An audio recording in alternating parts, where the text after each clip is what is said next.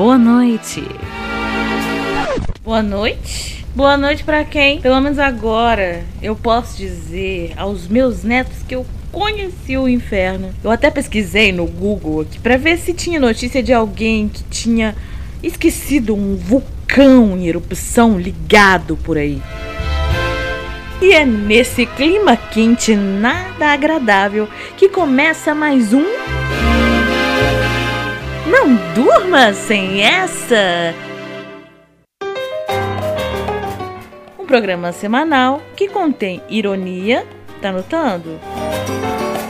Duas xícaras de notícias quentes e uma fria um quilo de humor sem graça e 3 gramas de coisas maneiras.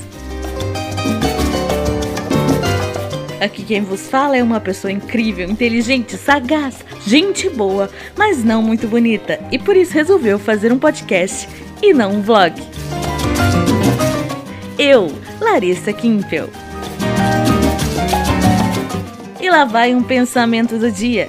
A casa que tem mais de um cômodo, quem fica na frente do ventilador é rei.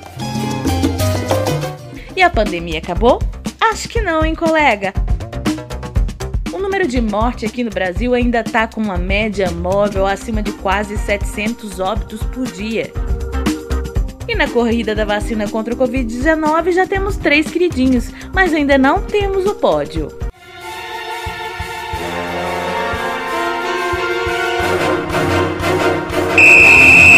Depois de uma reviravolta, a Universidade de Oxford, em parceria com o laboratório AstraZeneca, deu sua previsão para possível imunização dos brasileiros. Depois de anunciar que em dezembro ia começar a mandar as doses, janeiro de 2021 é a nova data de glória depois de quase um ano inteiro de luta. Pelo visto, o ano de 2020 não quer mesmo nos trazer nada de bom, né, Larissa? É isso mesmo, Larissa. A Rússia acaba de mandar um lote de vacinas em fase de testes para os nossos vizinhos venezuelanos. Elas chegaram em malas vermelhas sendo carregadas por homens loiros, fardados e fortes, em grande estilo. Já as vacinas da China podem chegar mais cedo que todas as outras, mas apenas para São Paulo. Dória prometeu que até dia 15 de dezembro os paulistas começam a ser imunizados. Já o Zema finge de louco e esquece que precisa de desembolar isso pra gente aqui em Minas também receber a dose contra a Covid-19. Quem será o primeiro laboratório a ficar mais milionário do que já é? Acompanhe a corrida da vacina e façam suas apostas! E o remédio para prevenção e tratamento do coronavírus, queridinho da direita radical, parece não fazer efeito no chefe de Estado mais importante do mundo. O presidente dos Estados Unidos, Donald Trump, segue se sentindo mal e foi transferido para um hospital após ter sido infectado pelo coronavírus. Agora que a assessoria anunciou que o presidente americano não está usando hidroxicloroquina, a bola da vez para os hipocondríacos é um coquetel de cinco remédios diferentes.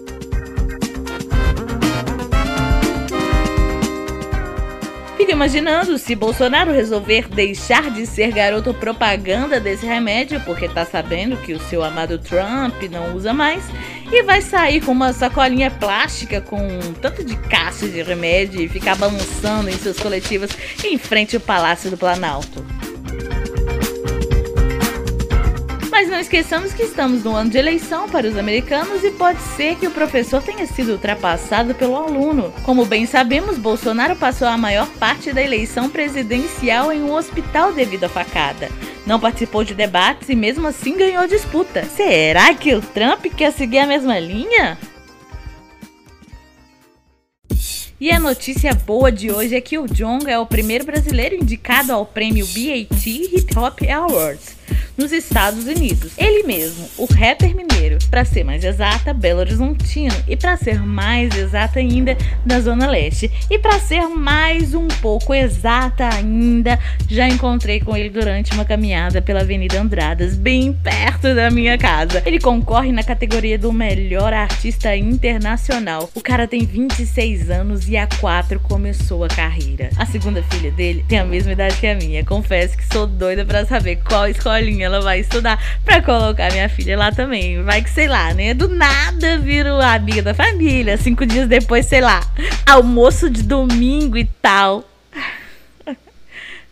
Obrigada pela companhia. Se gostou do que ouviu, compartilhe e torça para que seus amigos cliquem no link. Esse foi mais um programa Não Durma Sem Essa. Comigo, Larissa Kimpel. No final de cada programa, vou deixar para vocês algo que deixe vocês mais relaxados ou um pouco mais perturbados, né? Depende muito do temperamento no dia. E já que o pessoal fala que frio é psicológico, calor também deve ser, né? E hoje vai ser uma sequência de ASMR com frases para tentar convencer seu cérebro que tá fazendo frio. Ai, que frio! Belo Horizonte pela primeira vez. Não tô aguentando. O